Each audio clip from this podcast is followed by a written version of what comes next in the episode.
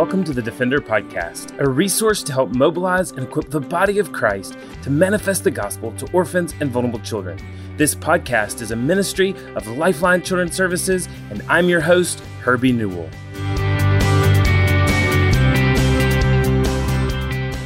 It's October the 7th, 2020, and I'm coming to you from Birmingham, Alabama.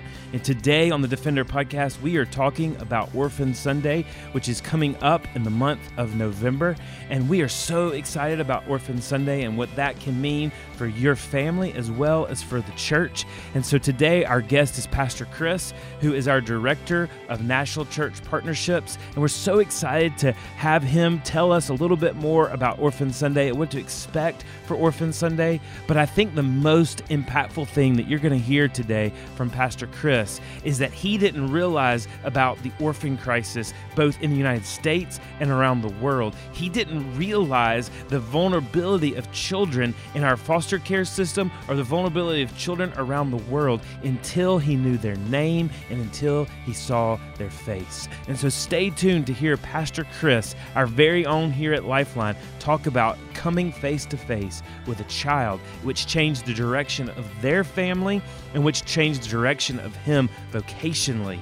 Oh, such good stuff. And that's the reason we need to be talking about Orphan Sunday and helping our congregations and our people come face to face with the epidemic of vulnerable children here in the United States and around the world. But before we hear from Pastor Chris, I want to remind you that if you're considering international adoption, but you're, stuck with so many questions, we invite you to join our upcoming webinar, Roadmap to international adoption on October the 11th. Topics include the application process, what's a home study, what does travel look like, as well as financing your adoption, and so much more. One of the great things about the Roadmap to International Adoption is we've just recently released a, a, a resource that actually helps you to know how to fund your adoption, and we will walk through that resource and answer all of your questions.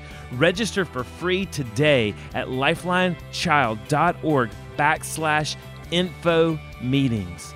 Lifelinechild.org backslash info meetings.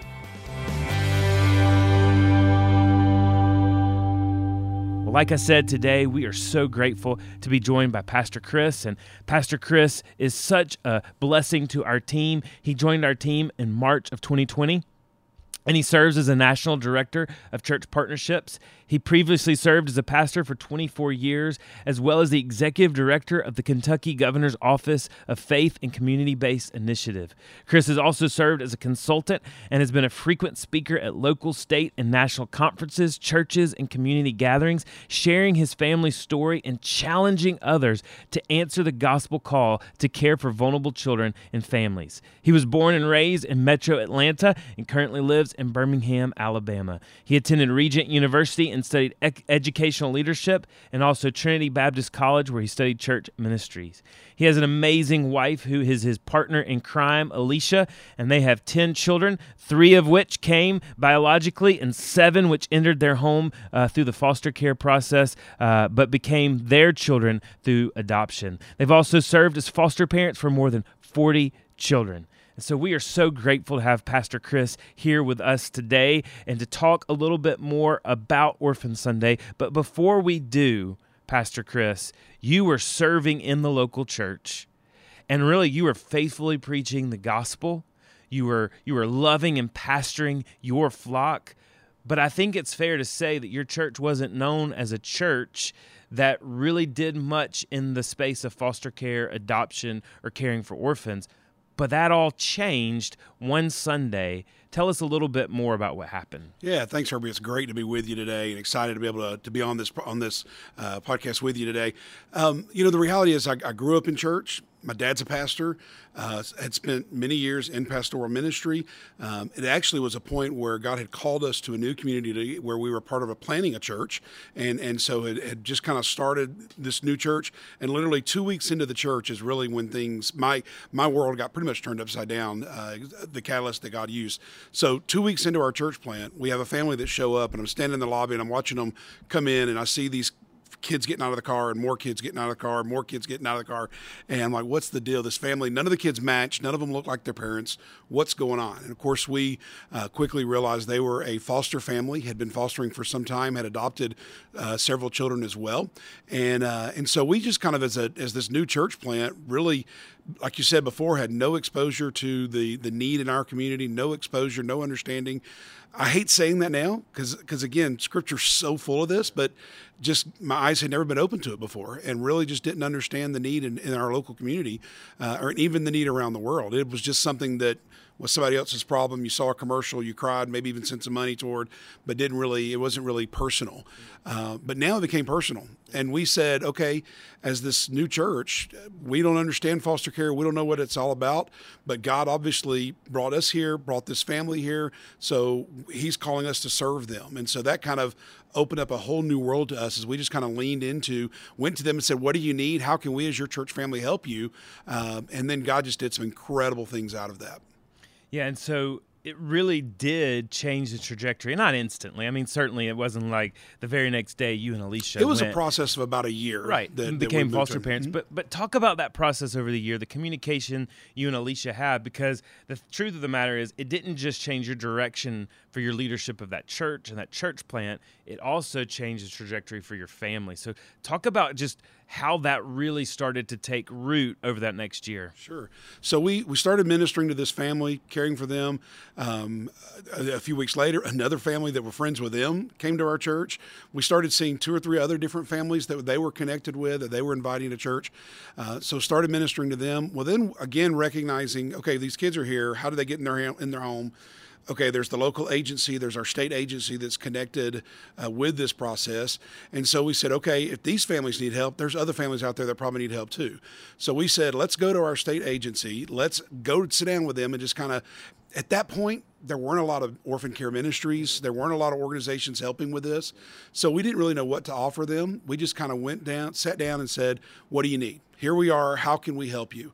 Um, a couple things they said right off the bat. We God had blessed our church plant with a another church had closed and given us their building, and so it was just a, a miraculous thing there. So we, they said, "Can we use your building for trainings?" Absolutely. It's empty during the week. We love that. So we started hosting foster parent trainings. Um, another thing they said was, can we use your facility for visitations? Bio parents need to visit with their children who are in foster care. And we had a nursery we had a playground. We're like, absolutely, you can use our building for that. So what started happening is we just started loving on them, loving on their families, loving on their employees and their staff, um, which again just kind of built that relationship, which is so important. And the more that we did that, the more we started just kind of saying, man, there's there's more that needs to be done. And so, um, God, in His unique sense of humor and sovereignty, uh, laid on my heart to do a sermon series through the Book of James.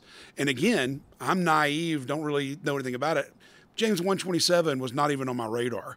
And so I'm thinking, okay, I'm going to preach through verse by verse through the book of James. We're going to study this. Just I've always loved the practicality of James. Uh, and so started studying that. Well, I got to James 127 and God just wrecked me. And it was literally, um, I remember, I can almost remember it so clearly. Just, just as I'm preparing that message, God just hit me and said, are you going to, are you going to preach this? Or are you going to live this? Mm. And, uh, you know, I grew up knowing the last part of that verse, keeping ourselves unspotted from the world, but not really understanding the way that we do that is by visiting the orphan and widow in their distress. And and so uh, God just really smote my heart about that and said, you know, I think we're supposed to, our family's supposed to be foster parents. And so I tell people often it was it was one thing to say yes to God, but then I'm like, okay, I got to have this conversation with my wife, and what's that going to look like? We, you know, we had three daughters. We were totally content with two daughters, and God gave us a third one, and we were great and happy about that, but really had no intention of adding to our family. And even as we entered into foster care, really that was not on our radar or our plans. But little did I know that God had been preparing her heart as well, which is so often the case. And so when I approached her about it, she actually told me that about a week earlier, she had heard a Focus on the Family broadcast where they were talking about the need for Christ followers to step into orphan care and foster care. And she had been wrestling with it and praying about the same thing. And so we recognized that the Holy Spirit doesn't say two things. He had been speaking to her, speaking to me, and it was time for our family to step up and engage and be a part of this. Hmm. And step up your family did because you know you all of a sudden went from watching this family pile out of a minivan or out of a van to literally doubling your family. So you know at this point it's you and Alicia and your three girls, and now you're the Johnson party of 10. Of course, again, it wasn't just over that year, Dozen. but Johnson Johnson does. that's right. The Johnson does, and the 12 of more than double. Uh, you know, your your family grew, and and God did that, but your passion also changed, and and your church actually became known even throughout Florida, Central Florida especially, as a church that was active in foster care. And that changed the trajectory of other churches and that changed the trajectory of other pastors. Talk about how that influence just had a trickle down effect. You know what I've found over and over again when when Christ followers when they finally truly understand the need around them, when they finally see or their eyes are open to the need, and then they connect that with the biblical call and the clear biblical mandate to step into that need and be the solution, God's solution through the church the opportunities will, will become available. And there are going to be plenty of opportunities for you then to step into that place and, and be what God has called you to be.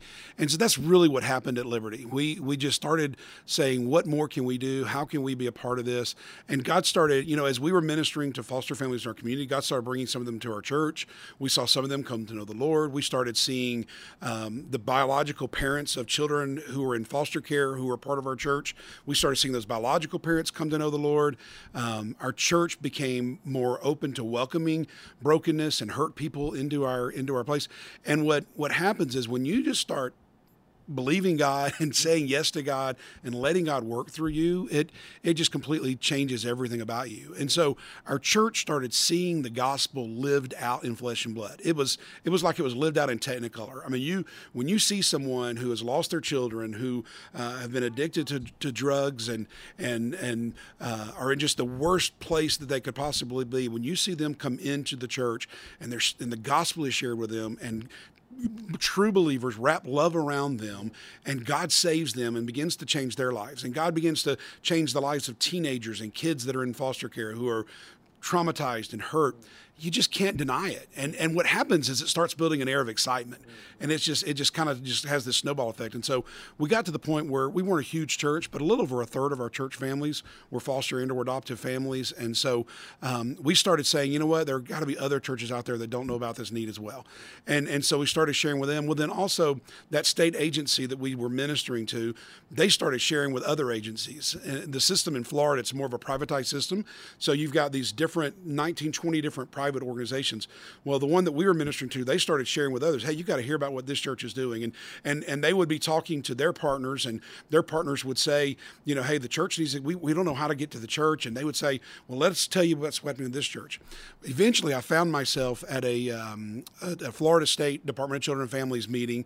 It's a huge summit they do every year, uh, several thousand people, and found myself in a room. Don't know how I got there, other than the providence of God, uh, but with some attorneys, judges, social workers, uh, foster families, adoptive families, and basically the head of the agency for Central Florida stepped up and said, We have a new secretary at the Department of Children and Families, and he has challenged us all uh, that we need to engage the faith community. And he said, I'm just going to be honest with you, we don't know how to do it. So we are open to any ideas any of you may have.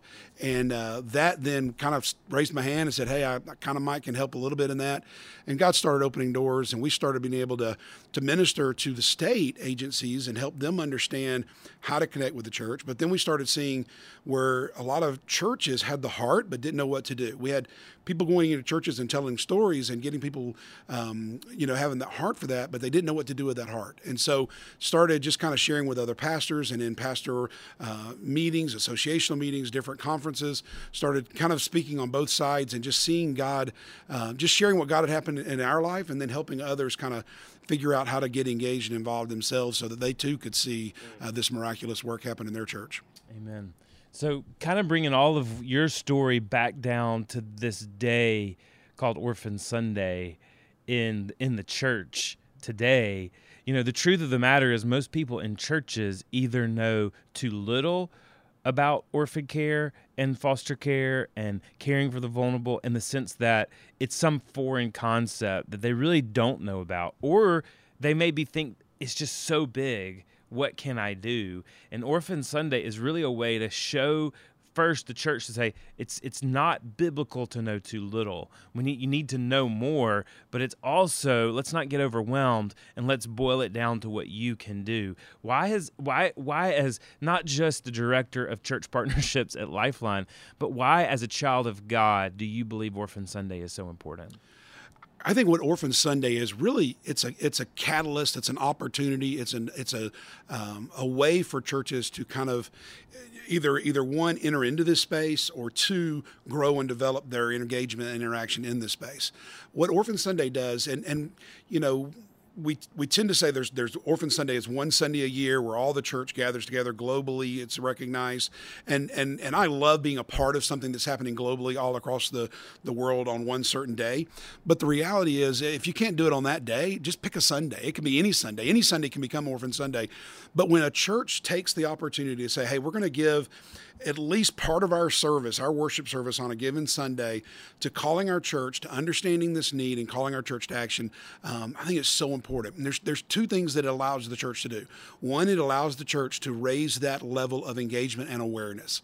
Um, again, I grew up in a great church, preached the Bible, um, you know, the, solid church, and and really this was not on my radar. And I, as I have conversations over and over again, as I traveled across Florida, across Kentucky, across the country, I meet so many believers that were like, I just didn't realize how big of an issue this was. I just didn't understand. And so the church has to take the opportunity to vocalize this, to put it into action, to to put faces and names in front of our church family so they understand the issue. So orphans Sunday is a great way to raise awareness. If it's something brand new to your church, this is a great way to introduce it. The second thing Orphan Sunday does is it provides an opportunity for pastors and church leaders to give their people clear next steps that they can take uh, to show them. Again, you're talking about how how big the issue is, but to break it down and say, hey, it, this is the issue on a global in a, in a global area. This is the issue on a national level, but this is the issue in our local community. But here are a few next steps, something that you can do. Uh, God calls some of our people to foster, God calls some of our people to adopt, but God calls all of our people to do something. And so I am so, I think that Orphan Sunday just provides a great platform and opportunity for us to give some clear steps to what that something might be. We can present adoption, we can present foster care, or we can present, hey, find a family and love on them, find a child and mentor them. We can present simple steps. But what we want to urge our people to do is hear the need, recognize the call, and step into an opportunity. That's really what it's all about. Amen. So, to talk a little bit and drill down for us about Orphan Sunday. So, we know it's in November. Why November? And if a church hasn't ever done Orphan Sunday, why would it be a good idea to start this November? It's it's a great it's a great thing. November is known around the world as national uh, around the country as National Adoption Month, and so it's a time again where you're gonna you're gonna see social media posts, you're gonna see TV ads, uh, and this is not something just in in church world. This is in uh, the, just the country in general, and so a lot of attention and focus is being given during November on adoption, and and so it really just becomes be, presents a natural platform for Orphan Sunday to take place during that time, um, and so again, just to have a date where we can kind of say churches all over the world are celebrating together. Um, it's kind of traditionally over the last few years been celebrating on celebrated on the second Sunday of November. Uh, has kind of been the traditional time when that has happened. Um, but but really, again, it's it's about any church kind of p- picking a time to give that attention and give that focus. And and so I would say again believe in urgency, right? The, the, the need is great. Um, and, and in this time of COVID and this time of uh, unprecedented times, as we keep hearing over and over again, the needs of orphans, the needs of vulnerable children, the needs of vulnerable families have never been greater. Um, and I think they've, they've been even in some ways hidden during the season. And the, the more we get see things coming back to normal, the more important is we're going to see even more and more cases of, of children and families that need support, that need the church to step up and care for them. And so I don't think we can wait. I think we've got to do this now. We've got to step into it now. And so if you've never done anything like this as a church, there are things as simple. We, we've put together some resources that are as simple as show a video in your service that kind of does all this talk for you. It's about a minute and a half video that shows this and even gives a website where people can go to next steps. Um, if you've got a foster family in your church, have them give a testimony, um, or certainly you can you can present and preach a message, or or have a guest speaker come in if you don't feel comfortable doing that. There's so many things you can do. There's no reason to push this off any longer. Let's bite the bullet, let's jump in, and let's present this opportunity to our church and our church family, so that as these needs become more visible, we're ready to step up and be a part of and be the solution. I believe the church should be the ultimate solution, and so we're going to be ready to do that. And, and even on that, you know, Pastor Chris, you obviously have been a pastor. Uh, you've worked in the local church for for over 24 years you know, we haven't mentioned it that much, but but like we said in the offset, uh, then you became the director of, of of church engagement, of faith engagement for the governor of Kentucky, Governor Bevin, when he was in office. Um, and even in that role, I, I, know you, so I know you took that role because you saw it as an opportunity to engage the local church. Why why is it that the church needs to be the answer? Because I know even within the church, a lot of times, unfortunately, we look at government and we say, well, that's government's job, and we'll let them do that. But that was never the way God intended it. It was never the way it was supposed to be. Why is it so imperative that the church is getting engaged in caring for the vulnerable? You're exactly right. I mean, the whole reason church, the, government had to do this was because the church stepped aside and didn't do what God called them to do. Um, I think we as the church often, though, we, we, it's very easy for us to look at government and point out all the things that they do wrong and the ways they do things wrong. And, and man, I just, man, they're, they're, um, it's, it's a broken system and we have all these different rocks that we throw at government but we really don't have any right to do that if we're not willing to step in and help. if we're not willing to roll up our sleeves and come alongside government and say, um, "Hey, help us! Let us help you. Let us be a part of the solution," and not coming to them as as a uh, "We're better than you and we've got it figured out," because we we in the church have proven over and over again that we don't have this issue figured out, uh, but we know who does, and that's the connection. And so, as we again, as, as in my personal interactions and interactions with other churches that I was connected with, as we started just coming and loving on government, building relationship with government, we found them extremely receptive to our help as long as we came in the right spirit and the right attitude. And so and so I think that we as Christ followers, God's not called us to to to live outside of this. The, the reality is we need Christ followers engaged in government. We need Christ followers who are social workers that are working with the system. We need Christ followers in places of influence, in places of being able to, to lead from a gospel perspective, from a biblical worldview. And so, even in our work there in Kentucky, we we found, um, man, the, the state was welcome. They loved being able to, to find ways to engage more people, to find ways to get uh, bodies, church bodies engaged and involved. Um, and really, what, what we were able to see, and, and again, I was with an agency in Florida, and they did a study of who are their best foster parents. And over and over again, they found that their best foster parents were people of faith people that said that they were doing this because they were called to it. So even even our secular government, the world knows this that that when you're called to do something, when you're serving from a passion that's greater than yourself, um, then you're gonna you're gonna make a greater impact and a greater difference. And so uh, the the the government is war, is looking for these partnerships and relationships. And again, I know it's not perfect in every situation, and there are going to be times where we may see things a little differently. Um, but man, if we don't engage together with uh, the, the public sector, then then we're missing out uh, on a great opportunity and missing out on really the, the opportunity to be the hands and feet of Jesus and to show love and attention away. We we still have social workers that we poured into that still reach out to us for prayer, uh, for advice, for direction. Um, and so it's it's a it's a great thing to see these two coming together uh, for the glory of the Lord. Amen. And so now I, I'm, I'm thinking there are folks that are listening to this podcast and and they are passionate about defending the fatherless. They're passionate about orphan care and adoption and foster care because they're listening to this podcast. Um, many may be foster families, many may be adoptive families, many may just be advocates who have been engaged and and for years they've been wanting their church to do Orphan Sunday, but for whatever reason they haven't participated. And so, talk to those who are maybe even mildly frustrated that they can't get the attention of their pastor. They can't get the attention of of those that lead their church to say, "We need to do an Orphan Sunday." As a pastor, you know it's important, but before you really have been impacted what how would you counsel these people to go to their pastor to go to their elders to go to the church leadership to advocate that their church be a part of orphan sunday? It's a, great, it's a great question. It happens so often. Um, one thing i would just really encourage you is be patient be patient. Um, recognize again if they have not been clearly presented with this need in a way that they can see and understand, it may not be on their radar. They may not understand uh, the gravity of it. And it doesn't mean that they're bad people. It doesn't mean that they're, you know, they're not preaching the true gospel. Those kind of things. So, so I would say be be patient with them. Um, but then the the second thing I would say is is is I think that I think sometimes we we we expect people to know our needs without us sharing our needs.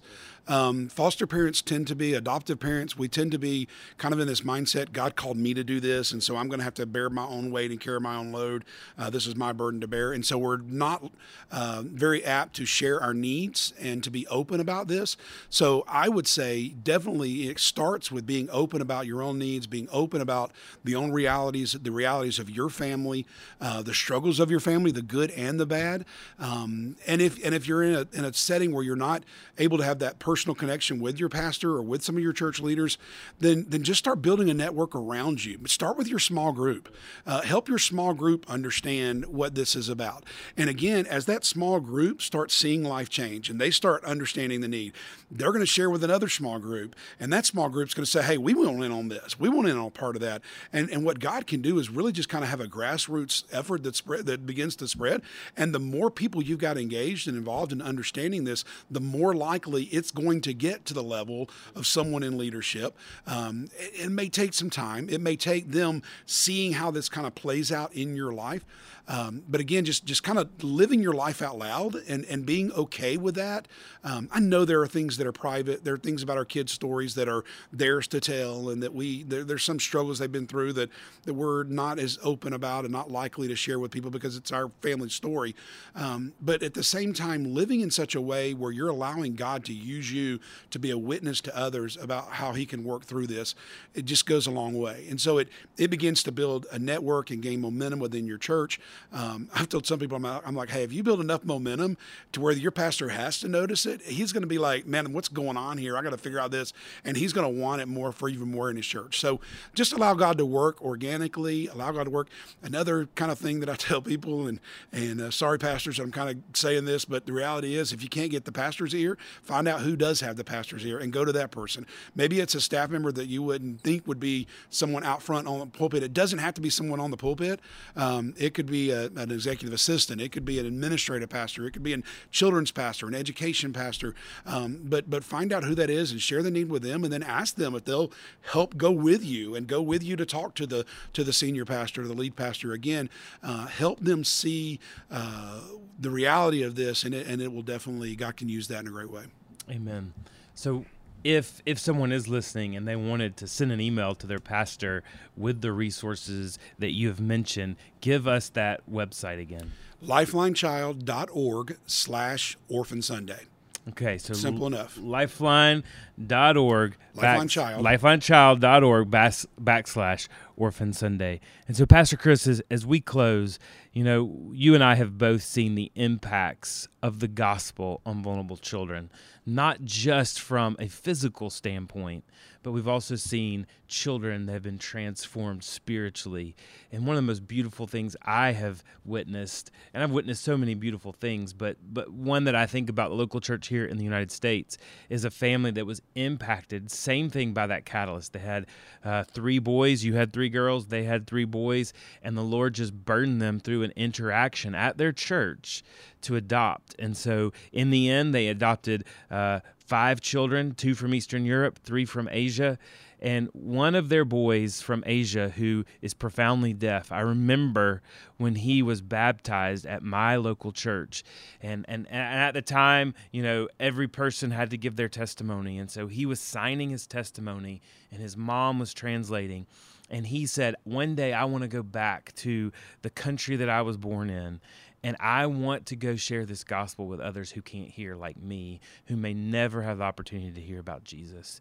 You know, the ultimate reason that we have to be about helping our people understand the plight of the orphan, the plight of the child in foster care, is because this is a group of people that desperately need the hope that comes only from the gospel of Christ Jesus. And so there are people that are listening to this podcast and they know folks that are at churches that probably, unfortunately, are not going to do Orphan Sunday. They're not going to participate. Uh, they're, they're at churches where uh, they're not talking about the, the James 127, the justice, as well as the gospel proclamation, and that they don't have to be divorced.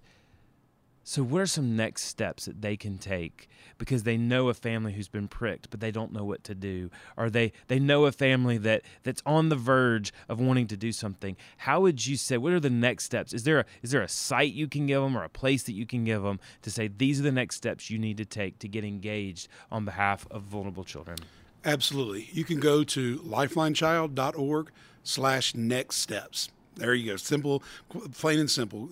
lifelinechild.org slash next steps. And on that site, it's going to have some clear direction. Here are things that you can do as an individual. Here are things that you can do as a family. Here are things that you can do as a church. And there's going to be things on there that, that you can partner with Lifeline on, and it'll it'll take you to programs and, and resources that we have at Lifeline. But then there also are going to be some things on there that are just practical, simple things that you can do all on your own. Uh, and so I encourage you to check out that website, go to that site, and uh, find something that you can do. Be willing, be ready to take your next step. Amen. And so we know that 2020 has been different. And so Orphan Sunday will even look different, as maybe many churches will have Orphan Sunday with mask on, which is certainly not what we had expected when we first started thinking about Orphan Sunday 2020.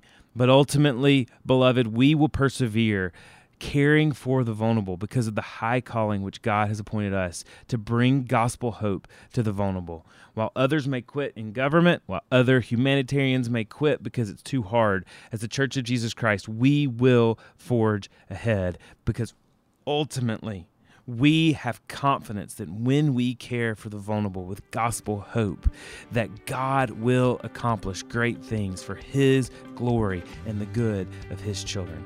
So go to lifelinechild.org backslash orphan Sunday or lifelinechild.org backslash next steps to get engaged. And we pray that you would have the influence at your church to see Orphan Sunday either on November 8th or some other day in the future. But ultimately, we pray the body of Christ would truly be equipped and would truly be awakened to manifest this glorious gospel to orphan and vulnerable children. Thanks for listening to the Defender Podcast. If you enjoy making this podcast a part of your weekly routine, we'd love for you to take a moment to subscribe, rate, and review the Defender Podcast to make it easier for more people to find. For more information how you and your church can partner with Lifeline, visit us at lifelinechild.org. If you want to connect with me, please visit herbienewell.com Follow us at Lifeline on Facebook, Instagram, or Twitter by searching for Lifeline Child. You can email us directly at info at lifelinechild.org. Beloved, will you allow God to use the gospel through you to impact the life of a child? Please contact us because we are here to defend the fatherless. We'll see you again next week for the Defender Podcast.